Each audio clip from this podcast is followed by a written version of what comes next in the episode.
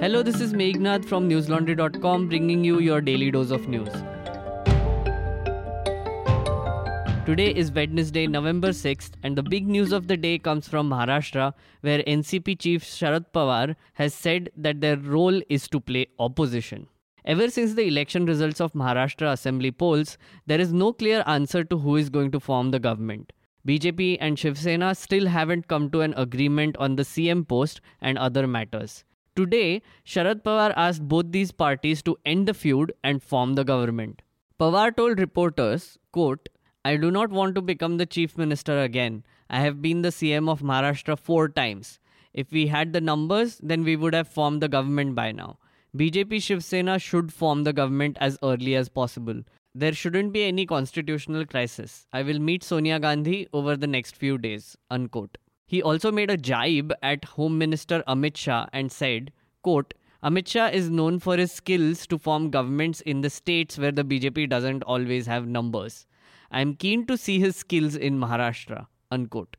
Meanwhile, Shiv Sena's senior leader Sanjay Raut called on Sharad Pawar in a second meeting between the leaders since the deadlock in the state. The meeting comes a day after the NCP said it was open to joining hands with the Sena if the Uddhav Thackeray led party walked out of the alliance with the BJP. Basically, nobody has a clue what is going on, and everybody is talking to everyone to see who gets to form the government.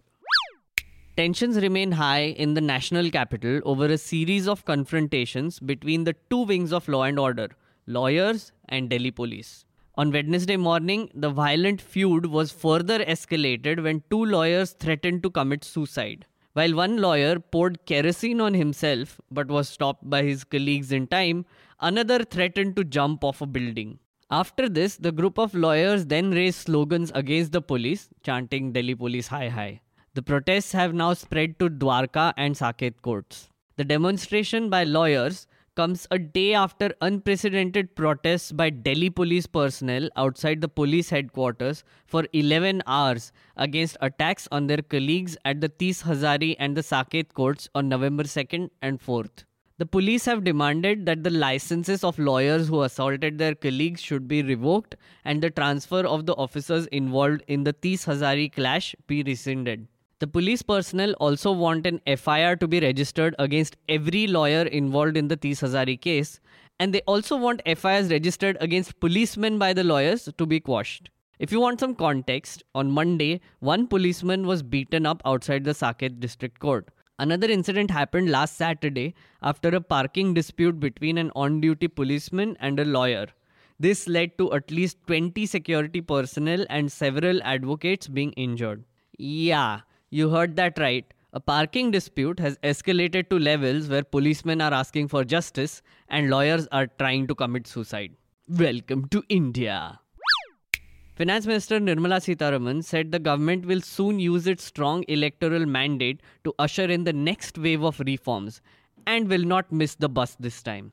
When asked about whether nationalism is triumphing economic issues, she said, quote, it is not possible for any government, be it at the center or in the state, to say, Give me your vote on nationalism and I do not want to talk about economic issues.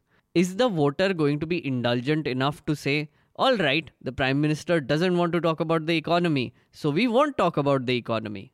Unquote. She said the manufacturing sector competitiveness is still being pulled down by extraneous factors such as high cost for land, electricity, and also changes in land use, which are beyond the ambit of individual companies. Sitharaman said the government now wants to do some reforms in all these areas. With dozens of companies leaving China and opening shops in other emerging countries like Vietnam and Bangladesh following the US China trade wars, Ms. Sitharaman said the government has already created a list of potential players who will be tapped for business. She added that some conversations are on in this regard. At least 15 people have been killed in an attack on a security checkpoint in southern Thailand, including a police officer and many village defense volunteers. The incident late on Tuesday was the worst single attack in years in the region where a separatist campaign has killed thousands. The attackers in the province of Yala also used explosives and scattered nails on roads to delay pursuers. Colonel Pramod Prom In, spokesperson for the army, said, quote, 12 were killed at the scene. Two more died at the hospital, and one died this morning. Five others were wounded, and the attackers took M16 rifles and shotguns from the checkpoint. Unquote. He told reporters that this is likely to be the work of insurgents. There was no immediate claim of responsibility. Prime Minister Prayut Chan-o-cha said the perpetrators must be brought to justice. More than 11,000 scientists have warned of untold suffering due to global warming and said the Paris carbon cutting pledges are too little and too late. Meanwhile, the European Union confirmed that last month was the warmest October ever registered. This is right after September and July also set the record for being the hottest months ever. According to a report from five senior scientists, three quarters of national commitments under the Paris Climate Accord to curb greenhouse gases will not even slow the accelerating pace of global warming. The sobering assessment came a day after President Donald Trump formally notified the United Nations of the US withdrawal from the 2015 Paris Climate Pact. This has triggered fresh concerns on the impact this will have on other nations and how they would react. These 11,000 scientists sounded a five bell alarm in the peer reviewed journal Bioscience, noting that the world has failed to act on global warming despite the accumulation of evidence over 30 years. They noted that global temperatures have increased 1 degree Celsius above pre industrial levels, enough to boost the impact of deadly heat waves, floods, and superstorms, and are on track to rise another 2 or 3 degrees by the end of the century.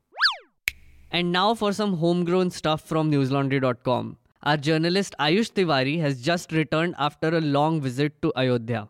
And no, he wasn't there as a pilgrim, he went there to do some kick ass stories. In his first story, he met a few spiritual godmen in Ayodhya who appear on TV news channel debates. Where do these people come from and what expertise do they have on the Ayodhya dispute? Who got them to come on TV in the first place? These are a few questions Ayush has found answers for. Do check out his piece on newslaundry.com. Your subscriptions are what allow reporters like Ayush to do these stories. All his travel, stay, and food was paid for by you, dear subscribers. So thank you for your contribution. If you aren't a subscriber already, please do go to newslaundry.com, click on the subscribe button, and select an amount you would like to contribute. Support our work and keep independent media alive.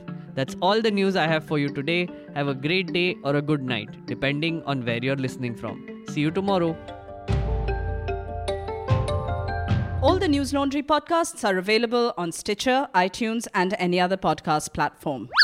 Please subscribe to News Laundry. Help us keep news independent. To catch all our podcasts on news, pop culture, current affairs, and sport, visit newslaundry.com. Follow us on Facebook, Twitter, and Instagram, and subscribe to our YouTube channel.